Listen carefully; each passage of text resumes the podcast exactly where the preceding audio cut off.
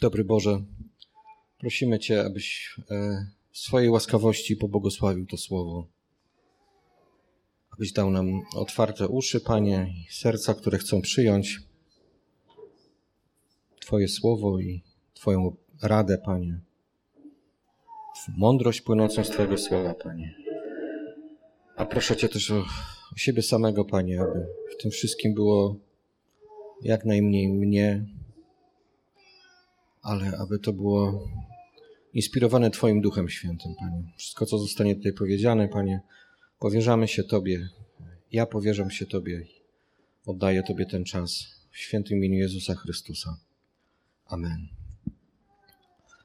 E, zanim zacznę, chcę Wam e, chcę złożyć takie krótkie świadectwo. E, w tamtą, kiedy to było? A właśnie, no dobrze, że nie powiem w tamtą niedzielę, tak, była ten koncert chóru w Bochni. Nie wiem, jak wielu z was tam było, ale myśmy z żoną tam pojechali. Chcieliśmy to zobaczyć, chcieliśmy tam być, pojechaliśmy i naprawdę nie żałujemy. To było niezwykłe wydarzenie, kiedy z dalekiego kraju, i tutaj mamy e, naszych gości, e, drogie siostry i braci ze Stanów Zjednoczonych, i tam też mieliśmy chór, który był złożony z nastolatków ze Stanów Zjednoczonych, E, około 120 do 150 osób było na scenie w Bochni, w takim małym amfiteatrze w plenerze. I powiem wam tak, że ja potrzebowałem takiego odświeżenia. Zobaczyć młodych ludzi, którzy w tak spontaniczny, niezwykły i piękny, może nie, może, powiedziałbym tak, to nie jest ujma dla nich. Może nie, to było nie wyreżyserowane i nie takie doskonałe w swojej formie i bardzo dobrze, że takie było, ale było tak niezwykle świeże i spontaniczne, to co śpiewali, jak śpiewali, jak się zachowywali i jak wyrażali swoją miłość do Boga. To było niezwykłe. Naprawdę jestem wdzięczny Bogu za to, że mogłem tam być i to zobaczyć, bo to było dla mnie coś takiego nietuzinkowego. I wiecie co? Później wyszedł burmistrz czy prezydent Bochni, no burmistrz albo prezydent, no ktoś, kto tam stoi na czele tej, tej, tego miasta i takim naprawdę przejętym głosem, z serca, mówiłby tam o takich rzeczach, no, że fajnie, że dobrze, że przyjechaliście, ale on powiedział coś takiego, co mnie tak dotknęło, że to, co zobaczył dzisiaj, to jest absolutnie odmienne i biegunowo różne od takiej codzienności że to, co zobaczył, było dla niego tak niezwykłe, tak e, inspirujące i tak poruszające, że to zapada po prostu w serce ludzkie i zmienia je. I rzeczywiście ja, mnie to dotknęło mocno. Ja pamiętam, to jest kilka rzeczy, które tak zostają w pamięci na długo, a niektóre tak na całe życie, ale to na pewno była jedna z rzeczy, która długo, której, którą długo będę pamiętał. I to jest taka zachęta dla nas, żeby czasami, kiedy jest jakaś chwila, e, jest jakiś moment w życiu, kiedy macie chwilę, żeby poświęcić ten czas na coś takiego, właśnie takiego niezwykłego, coś Bożego, e, to, to zróbcie to, to zróbcie to. Bo to jest tak, że musisz poświęcić, musisz wsiąść samochód po południu, pojechać i tak dalej. To jest, stanowi pewnego rodzaju wyzwanie. Okay? Ale warto ale okazuje się, że warto. Ja jestem bardzo Bogu wdzięczny za to, że mogłem tam być, że mogłem zobaczyć tych młodych, nastole, nas, młodych nastolatków, tak bardzo przesiąkniętych taką radością z tego, co robią i że służą Bogu, tym, czym zostali obdarowani. To było dla mnie niezwykłe, coś pięknego i naprawdę jestem bardzo Bogu wdzięczny za, za, za tych młodych ludzi, którzy w ten sposób chcą spędzać swój wolny czas i służyć, e, e, budować Królestwo Boże i służyć Polakom, nam, ludziom tutaj tym kraju. Otwórzmy nasze Biblię na e, pierwszym liście Piotra, na pierwszym rozdziale. Ja miałem już z tego słowo i częściowo będę z tych wersetów, których już, e, których już głosiłem kazanie, będę się nimi też dzisiaj posługiwał, ale, e, ale to będzie coś innego. To będzie coś, co będzie tylko dotykało tego, o czym wcześniej mówiłem, a dzisiaj pójdę z tym jeszcze troszeczkę krok dalej i przeczytamy wersety od trzeciego do siódmego. Ja będę czytał e, z e, tego nowego tłumaczenia Ewangelicznego Instytutu Biblijnego, ale później w notatkach mam już e, tą taką naszą standardową Brytyjkę, więc te wersety, które czytam, one gdzieś tam będą się ze sobą troszeczkę różnić, ale to będą takie kosmetyczne różnice. Więc od trzeciego wersetu, pierwszy list Piotra, od pierwszy rozdział. Błogosławiony niech będzie Bóg, Ojciec naszego Pana, Jezusa Chrystusa. On odrodził nas do żywej nadziei. Uczynił to w swym wielkim miłosierdziu dzięki zmartwychwstaniu Jezusa Chrystusa. W ten sposób dał nam dostęp do dziedzictwa, które nie ulega zniszczeniu, skażeniu ani nie utraci świeżości. Czeka ono odłożone w niebie. Należeć będzie do Was, których Bóg strzeże swą mocą przez wiarę, by obdarzyć Was zbawieniem gotowym do objawienia w ostatecznym czasie. Cieszcie się, mimo że teraz, gdy trzeba, bywacie po trosze zasmucani różnorodnymi próbami. Spotykają Was one po to, aby Wasza szczera wiara, cenniejsza niż zniszczalne przecież złoto ogniem uszlachetniane, mogła tym bardziej wywyższyć, zaznaczyć chwałę i wypuklić cześć Jezusa Chrystusa, kiedy się objawi. Bardzo doniosłe słowa, bardzo dużo treści w tym jest, w tych kilku wersetach. E, I chciałbym, żebyśmy tak po kolei w tych niektórych momentach, przechodząc przez te wersety, zatrzymywali się, kładąc akcent na niektóre z tych e, wspaniałych rzeczy, o których tutaj czytamy. A więc zaczynając od wersetu trzeciego. Błogosławiony niech będzie Bóg i Ojciec Pana naszego Jezusa Chrystusa, który według wielkiego miłosierdzia swego odrodził nas ku nadziei żywej przez zmartwychwstanie Jezusa Chrystusa. I wszyscy o tym wiemy, a jeśli o tym nie wiemy, nie wiecie, ktoś nie wie, to człowiek nie rodzi się ku dobremu. Człowiek nie rodzi się gotowy do tego, żeby czynić dobrze. Wręcz przeciwnie, wręcz przeciwnie, mamy na sobie skazę. Niektórzy nazywają to grzechem pierworodnym, ale ono się objawia tym, że bardzo szybko małe dziecko pokazuje nam, że ma większe tendencje do robienia psot niż do tego, żeby, e, niż do tego, żeby, nie wiem jak to powiedzieć, rodzice byli zadowoleni, rodzice byli szczęśliwi, dziecko sprawia kłopoty od samego początku i z wiekiem zauważamy, że tendencje do tego, aby człowiek stawał się lepszy, szanse na to stają się coraz mniejsze. Dlatego potrzebuje wychowania, korekty, dlatego potrzebuje tego, aby pilnować tego, co robi, co mówi, korygować niektóre zachowania. To się nazywa wychowaniem, tak? Ale ono nie byłoby potrzebne, gdybyśmy żyli w doskonałym świecie. Zgadzacie się z tym? Nie potrzebowalibyśmy zamków w drzwiach, gdybyśmy żyli w doskonałym świecie. Nie potrzebowalibyśmy policji, gdybyśmy żyli w doskonałym świecie. Nie byłoby przestępstw, nie byłoby kradzieży, nie byłoby morderstw, prawdopodobnie nie byłoby też chorób, a wszystko to spowodowane jest czym? Grzechem. I o tym dokładnie mówi Biblia. I wszyscy o tym wiemy. I małe dziecko daje nam przykład tego, że nie rodzi się z, to jest tak specjalnie, to uwypuklam troszeczkę i przesadzam, nie rodzi się z uwielbieniem Boga na ustach, ale ma w sobie już zadatek do tego, aby bardziej czynić zło niż dobro. I tak nam to zostaje. I tak nam to zostaje. Niektórzy przechodzą przez proces wychowania lepiej, niektórzy gorzej. Mamy więzienia, tam gdzie się poprawia, czy domy wychowawcze, gdzie się poprawia różne zachowania. Ale generalnie niestety widać zło. Widać to nieposłuszeństwo na każdym kroku. Ale okazuje się, że Bóg czyni coś odwrotnego. Bóg czyni coś niezwykłego. Bo nikt z nas, rodząc się, a potem dorastając, prawdopodobnie nie zdawał sobie sprawy, że jest martwy dla Boga. Martwy, duchowo nieżywy.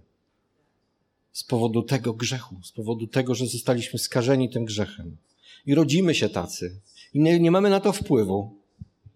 Bo tak jest, bo taka jest nasza natura, skrzywiona, skażona. To nie jest ujma, to jest konsekwencja czegoś, co wydarzyło się tam kiedyś. Ale jako młodzi ludzie, prawdopodobnie nikt z nas nie zdawał sobie z tego sprawy. Ja do wie, wiele, wiele lat żyłem w przeświadczeniu, że ze mną jest wszystko w porządku. Przez wiele lat. Widziałem swoje błędy. Ale szybko sobie, szybko je, brałem taką specjalną gumkę i sobie je wymazywałem i znowu wszystko było dobrze. I nie zdawałem sobie sprawy, że moja dusza dla świętego Boga jest martwa. On mnie kocha. Posłał swojego syna, ale ja to lekceważę. Nie przywiązuję do tego wagi. Może jestem nawet religijny. Może chodzę do kościoła regularnie. Celebruję pewne święta, ale nadal martwota mojej duszy daje o sobie znać. Mam te tendencję do tego, aby być złym. Paweł o tym pisał bardzo w liście do Rzymian. Chciałbym czynić dobrze, ale narzuca mi się zło. Narzuca mi się zło. Skąd to się bierze? Ano dlatego, że jesteśmy martwi duchowo, dopóki nie zostaniemy odrodzeni. I Piotr pisze tutaj, według wielkiego miłosierdzia swego odrodził nas. Czy czujesz się dzisiaj odrodzonym człowiekiem? Bracie, siostro, siedząc tutaj, na tym miejscu, czy wierzysz w to, że jesteś odrodzonym człowiekiem? To ważne pytanie, bo ono będzie decydować o Twojej wieczności.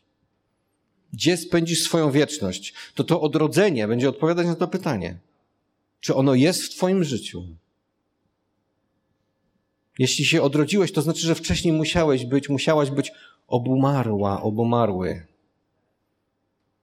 Ja taki byłem. Nie zdawałem sobie z tego sprawy. Co więcej, nie wiedziałem o tym, że jestem wrogo usposobiony do Boga. Tolerowałem go. Do jakiego do pewnego momentu tolerowałem go. Ale nie pozwalałem mu, aby ingerował w moje życie, aby był w nie zaangażowany. To była moja prywatna sprawa. Ale oto, oto, przyszedł Jezus Chrystus i przez Ducha Świętego uświadomił mi to, w jakim tragicznym jestem położeniu i odrodził mnie. Odrodził mnie ku nadziei żywej. Ja mam taką znajomą, to taka znajomość bardzo taka na odległość, można powiedzieć, ale czasami słyszę z ust tej, tej osoby takie słowa: Gdyby świat był taki jak ja, gdyby wszyscy ludzie byli tacy jak ja, to świat byłby lepszy, wyglądałby inaczej. Bardzo mnie drażni taka postawa. Autentycznie w środku mnie tak dotyka, bo myślę sobie, ile w tym jest takiej nieświadomości, ale i pychy. Bo, bo samo, taka samosprawiedliwość, która staje się miarą tego, kim ja jestem. Żadnego zewnętrznego autorytetu. Ja jestem dobry, wystarczająco dobry i gdyby wszyscy tacy byli, świat byłby poukładany inaczej. Pewnie inaczej, ale pewnie gorzej. Jeszcze gorzej. Bo z taką postawą daleko by nie zajechał. Kolosan, w, pierwszym rozdziale, w pierwszym rozdziale listu do Kolosan czytamy, Wy, którzy niegdyś byliście mu obcymi i wrogo usposobionymi, a uczynki wasze były złe. Wy, którzy byliście kiedyś wrogo nastawionymi, wrogo usposobionymi, obcymi i uczynki wasze były złe. Tak definiuje nieodrodzonych kolosan Biblia. Tak, jaki był wasz stan, drodzy bracia i siostry ale dostąpiliśmy czegoś niezwykłego odrodzenia.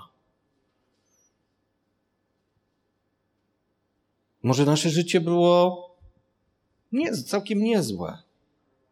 Może było poprawne, przykładne, może wybitne. Ludzie różnie żyją, tak? Nie, czasami spoglądając na życie niektórych ludzi, może, moglibyśmy powiedzieć, naprawdę nie ma się czego czepiać. On mógłby pójść teraz z butami do nieba, ale nie znasz jego serca. A ludzkie serca są zepsute, pokrzywione. Myśli ludzkie są okropne. Motywacje ludzi są złe. I to nie, nie chcę was wprowadzać teraz zły nastrój, chcę tylko uwypuklić to, co zostało dla nas uczynione, że Bóg to wszystko zmienił w nas i zmienia w nas i będzie to czynił. I Piotr pisze tutaj wyraźnie, według swojego miłosierdzia odrodził was ku nowej nadziei, ku nowemu życiu. I musimy to naprawdę celebrować w naszym życiu, doceniać. Musimy to nie, nie tylko wierzyć, ale też dziękować Bogu każdego dnia za to, że to się nam przydarzyło. Z tego odrodzenia wynika jeszcze wiele innych kwestii, o których za chwilę będziemy o czym czytać. Że staliśmy się dziećmi Bożymi, dostąpiliśmy usynowie, usynowienia, adopcji i stajemy się co więcej dziedzicami tego, co Bóg dla nas przygotował. I o tym mówi następny werset.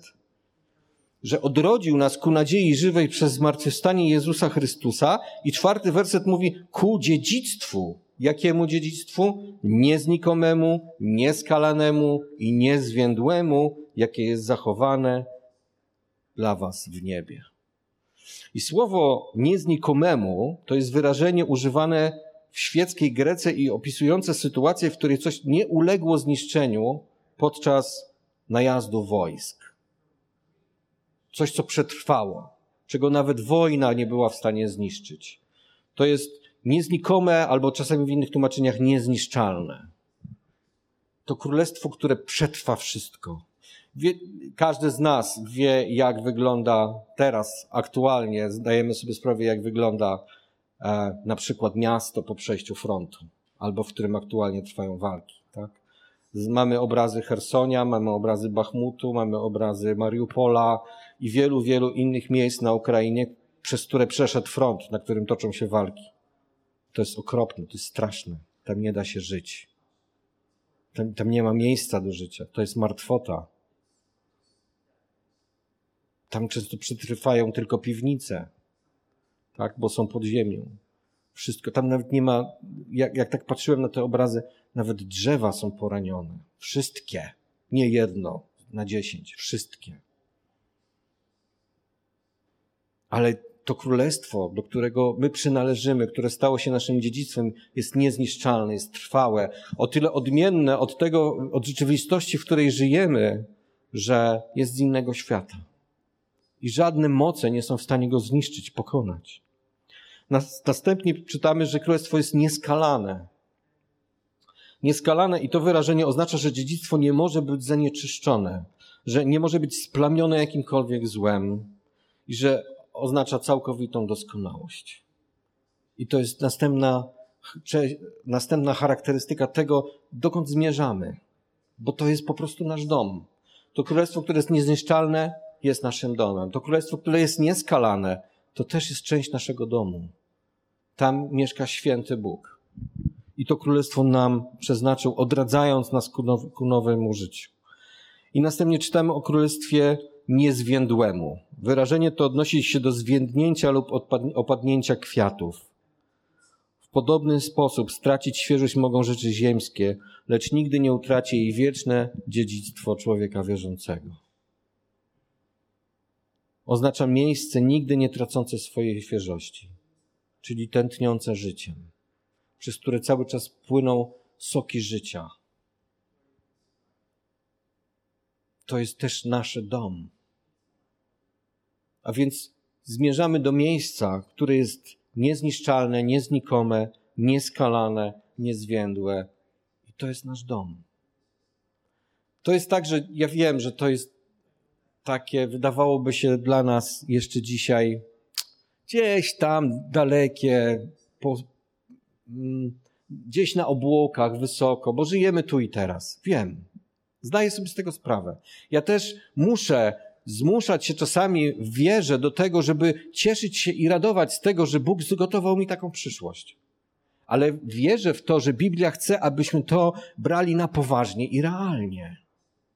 I tak jak byłem na tym koncercie, jeszcze raz do niego wrócę, to widziałem w tych młodych ludziach, że oni ciesząc się, radując się, już pomijając to, że byli młodzi, że mieli tą energię w sobie, widziałem tą radość. Widziałem tą autentyczną radość, że śpiewając, tańcząc, skacząc na tej, na tej scenie, oni się naprawdę cieszyli i radowali z tego, co robią. I kim są? To było dla mnie niezwykłe. To było dla mnie, dla mnie piękne. To było przeżycie, które naprawdę tak bardzo mnie zbudowało. Sam bym tego chciał, ale za stary jestem na skakanie i tańczenie po scenie. Okej. Okay. Umówmy się, że nie do tego powołał mnie Bóg, ale chcę, żeby to też żyło w moim sercu. W taki sposób. Mentalnie chcę tak funkcjonować i żyć. To nie jest łatwe w dzisiejszym świecie, ja o tym wiem, ale chcę do tego dążyć. Chcę podjąć ten wysiłek. I chcę wierzyć w to, że to królestwo, ten mój dom, właśnie taki jest. A jeśli to zamieszka i, z, i będzie żyć we mnie, to inni ludzie to zobaczą. Inni ludzie to odkryją. Zapytają może, a dlaczego tak żyjesz? Dlaczego tak mówisz? Dlaczego e, myślisz o tym tak, w ten sposób?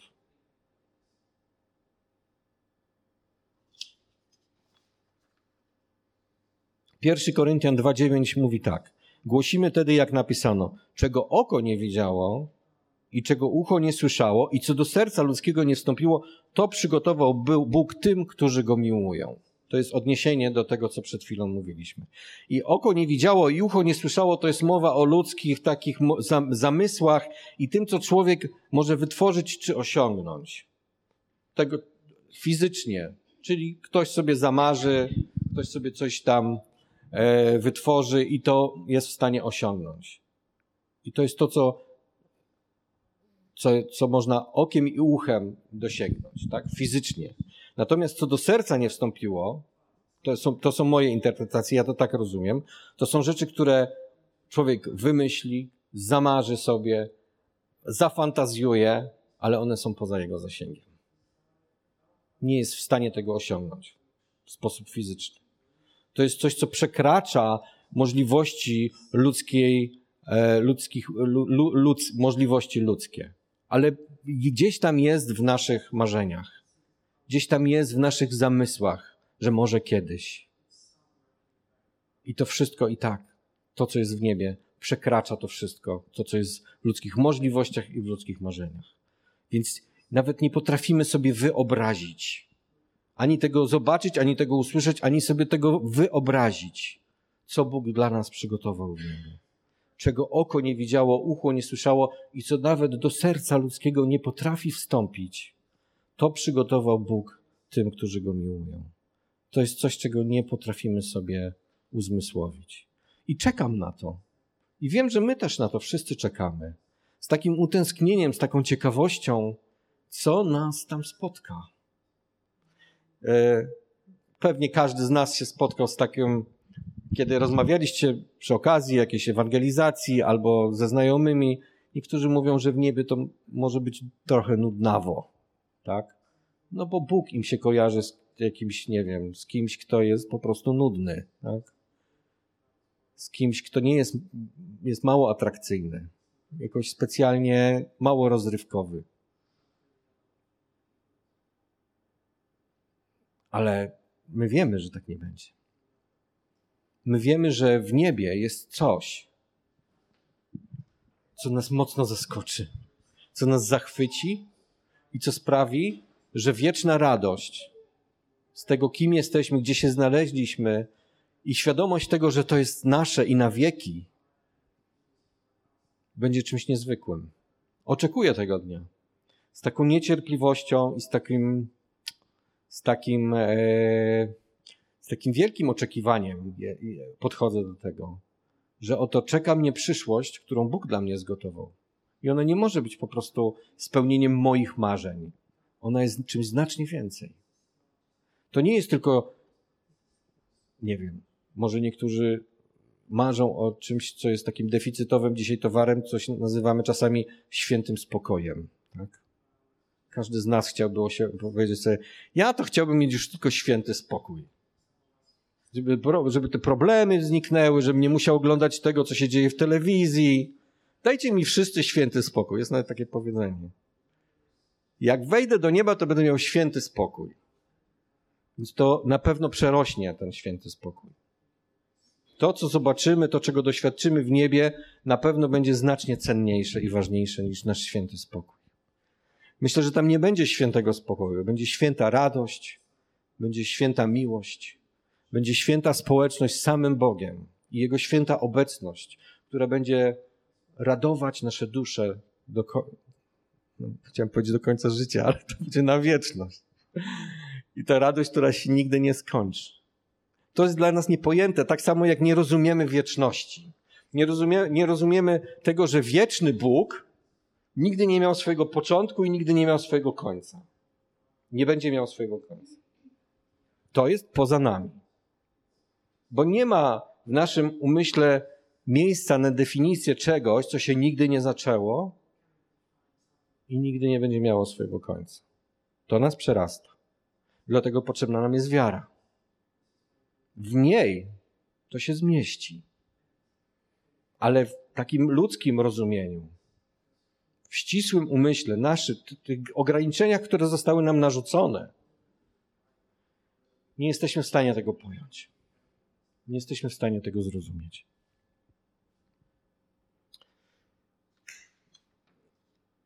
I czwarty werset. Ku dziedzictwu nieznikomemu, nieskalanemu i niezwiędłemu, jakie jest zachowane w niebie dla was. I piąty werset. Którzy mocą Bożą strzeżeni jesteście przez wiarę w zbawienie, przygotowane do objawienia się w czasie ostatecznym.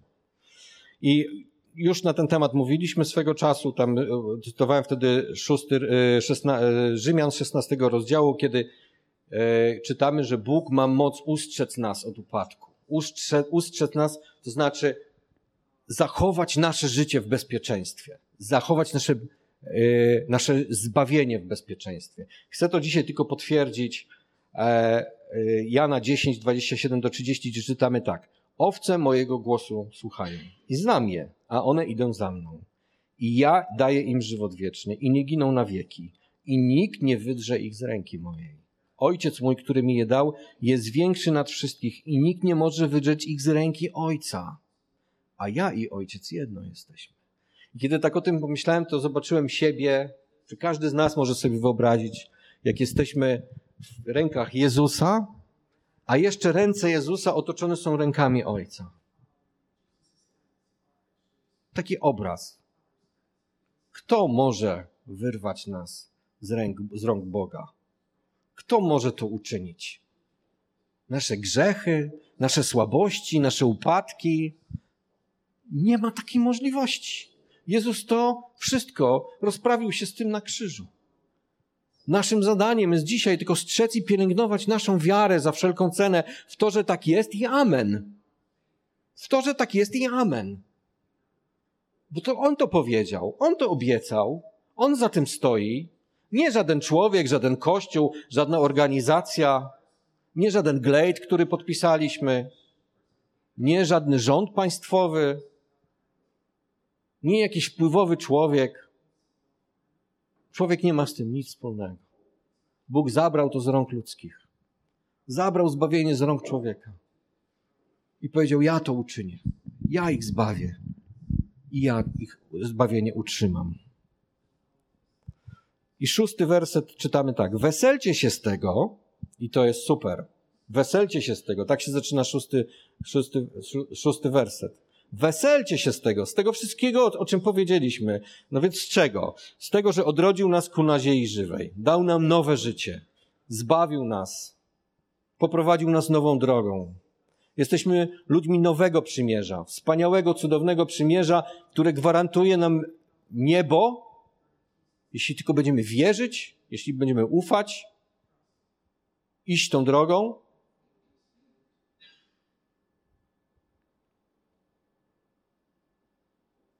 i obiecał nam dziedzictwo nieznikome, nieskalane i niezwiędłe.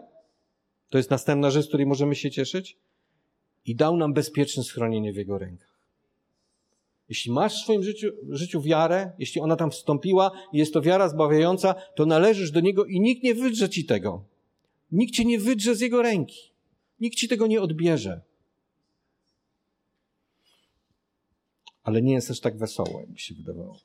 Bo szósty werset mówi: Weselcie się z tego, mimo że teraz na krótko i gdy trzeba, zasmuceni bywacie różnorodnymi doświadczeniami.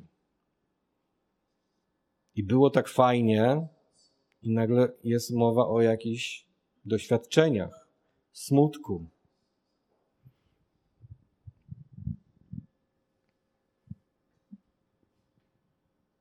mimo że teraz, czyli to jest tu i teraz, w tym życiu, na tej ziemi, na krótko. Mm, z tym krótko to różnie bywa, bo teraz pomyślcie o tym, czy dla Hioba było wystarczająco krótko? Aby mógł się nadal radować i cieszyć? Wiecie, tak zacząłem troszeczkę czytać, grzebać za tym, jak, jak długo mogły trwać cierpienia Hioba. E, I to nie były dni, to nie były też, to nie był też tylko tydzień, to nie były też prawdopodobnie tygodnie, ale z pewnością były to albo miesiące, a nawet mogło to trwać rok. Te wszystkie rzeczy, które mu się przydarzyły. To podyktowane jest także tym, że ci ludzie, którzy go odwiedzili, jego doradcy, przyjaciele, jakkolwiek byśmy ich nazwali, niektórzy z nich mieszkali daleko. Zanim by się dowiedzieli i przybyli na miejsce, to mogło minąć kilka miesięcy. Więc to, jak długo chorował Hiob i jak szybko te postępy trwały, to jest trudne do oszacowania, ale przyjmuje się, że jak się wydaje, że te cierpienia tego człowieka mogły potrwać nawet około roku. Z naszej perspektywy ludzkiej, takie przeżycia przez rok są w stanie złamać chyba każdego. Tak intensywne przeżycie, tak trudne. Czy one były wystarczająco krótkie, aby on mógł w ten sposób powiedzieć? No, z naszej, z perspektywy wieczności to była chwila. Z perspektywy nieba to nie było prawdopodobnie coś, co, co robiłoby w wieczności jakieś wielkie wrażenie. Ale dla nas, ludzi tutaj żyjących na Ziemi, to jest wyzwanie. Mężczyźni tak mają szczególnie, że nawet jak ich gardło boli, to przez tydzień czasu, tydzień czasu y, chodząc z bólem gardła są już bliscy, y, y, bliski, bliscy takiej, no już zejścia. Tak? Ja, ja, ja tak mam na przykład, że jak, jak mi coś dolega, to moja żona tak mnie omija z daleka. Bo się bardzo źle czuję. Kobiety są znacznie wytrzymalsze w, tej kwest- w tych kwestiach. Ale my nie lubimy takich sytuacji, w których nas coś dolega, coś doskwiera. Omijamy z daleka. Ale Biblia mówi w tym miejscu, że teraz na krótko i co więcej, gdy trzeba, gdy trzeba, bywacie zasmuceni różnorodnymi doświadczeniami. Gdy trzeba. A więc tutaj pokazuje nam ten werset o tym, o celowości tych doświadczeń.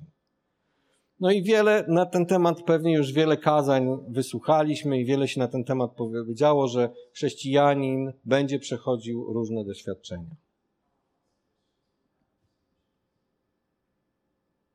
I to jest prawda. I to jest niestety prawda. Stety, niestety. Dlatego, że stety, niestety, jak ty to Kuba przetłumaczysz? Da się to przetłumaczyć?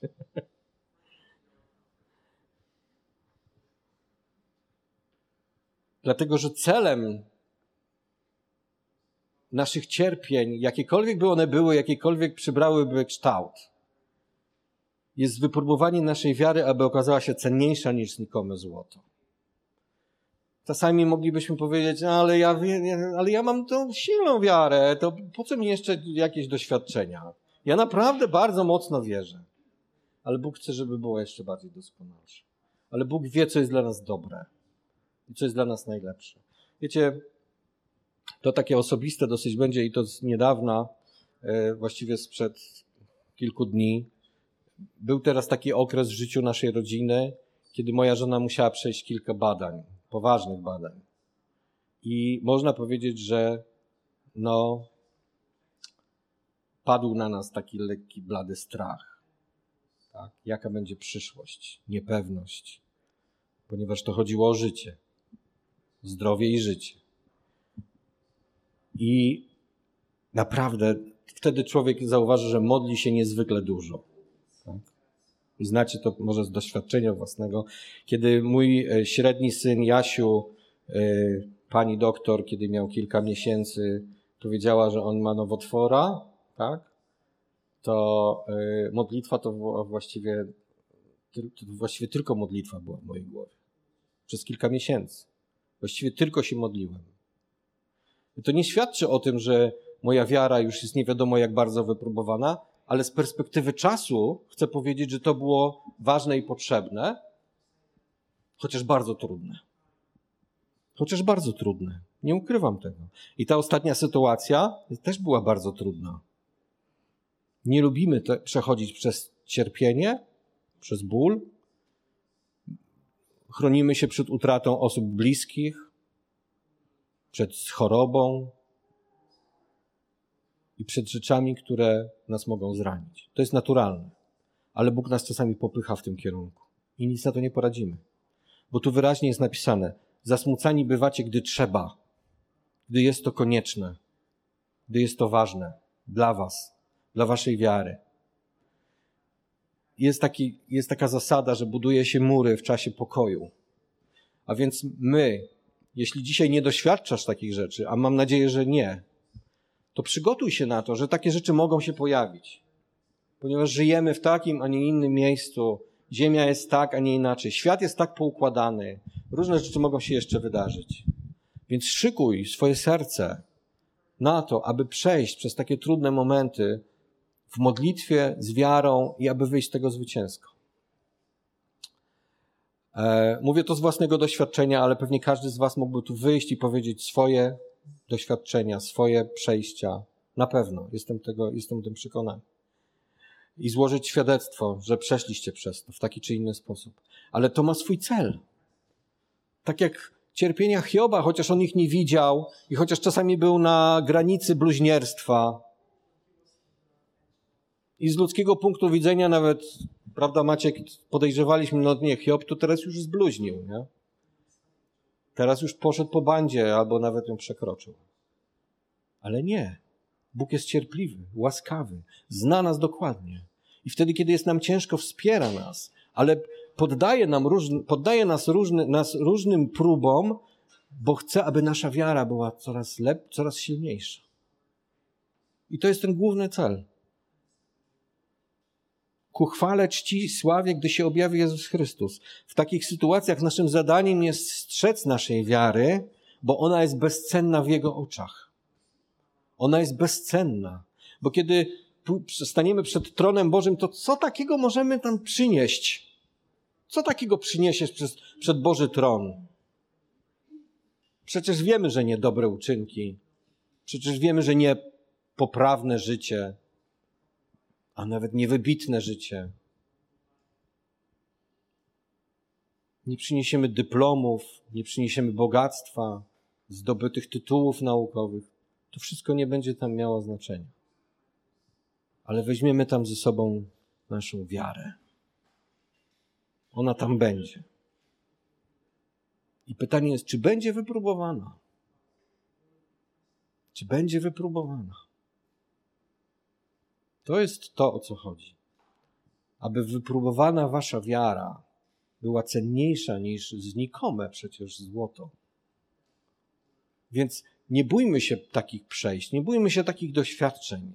Kiedy pojawia się coś takiego w waszym życiu, to po prostu módlcie się, a On da wam ukojenie. Módlcie się, proście, bo mamy do tego prawo. Boże, przeprowadź mnie przez tą trudną sytuację. Niech się dzieje Twoja wola, ale ja będę wierzyć. Ale ja będę wierzyć do samego końca. To jest batalia o naszą wiarę. Bo patrzymy na ten świat, czasami patrzymy na siebie, patrzymy na sąsiadów, patrzymy, patrzymy na, na, ten, na ten zepsuty i pokręcony świat. I myślimy sobie, jak w tym wszystkim się znaleźć jeszcze z wiarą w Boga? To jest takie jakieś, to jest jakiś, jakiś e, przeżytek zupełny. Kto dzisiaj wierzy w Boga? W, te, w biblijny sposób. Kto dzisiaj to robi? A jest mnóstwo takich ludzi. My, tylko my tego czasami nie widzimy, bo zło się narzuca w mediach, w codziennym życiu, aby zakryć przed nami te cuda, które się dzieją każdego dnia.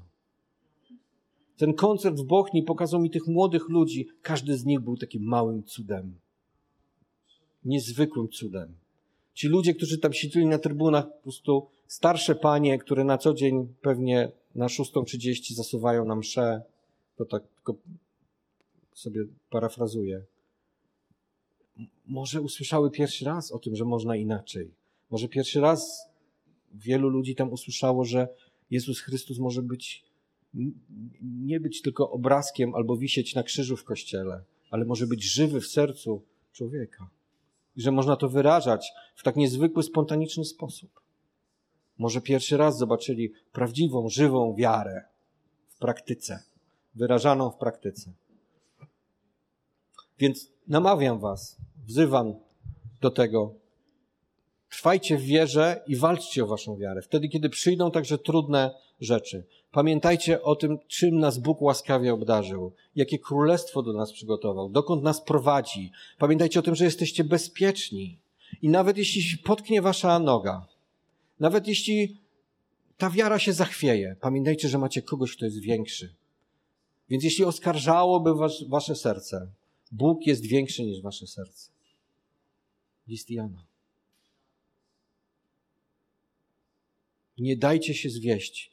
Wierzcie w Boga. Wierzcie w Jezusa Chrystusa i wiedzcie o tym, że wasza wiara jest bezpieczna, ukryta w Nim i w rękach Ojca. I niech was to prowadzi wtedy, kiedy przyjdą trudne dni, trudne chwile. I kiedy Bóg podda was próbie, a prawdopodobnie podda, wcześniej czy później. Amen. Dobry Jezu, tak bardzo dziękujemy Ci za Twoją miłość, i Twoją opiekę nad nami. Dziękujemy Ci, Panie, za to, że troszczysz się o nas i jesteśmy dla Ciebie cenni. Wierzymy w to z całego serca, Panie. Dziękujemy Ci za królestwo, za dziedzictwo, za, za to, że jesteśmy dziećmi Bożymi, Panie, i za to, że przygotowałeś dla nas w niebie tak cudowne rzeczy. Za to, że to królestwo jest niezniszczalne, nieznikome, święte, doskonałe, świeże, że tam doświadczymy, doświadczymy prawdziwej radości, prawdziwego życia. Oddajemy Ci dzisiaj już teraz cześć i chwałę, dziękując Ci za te wspaniałe, cudowne rzeczy, które do nas przygotowałeś.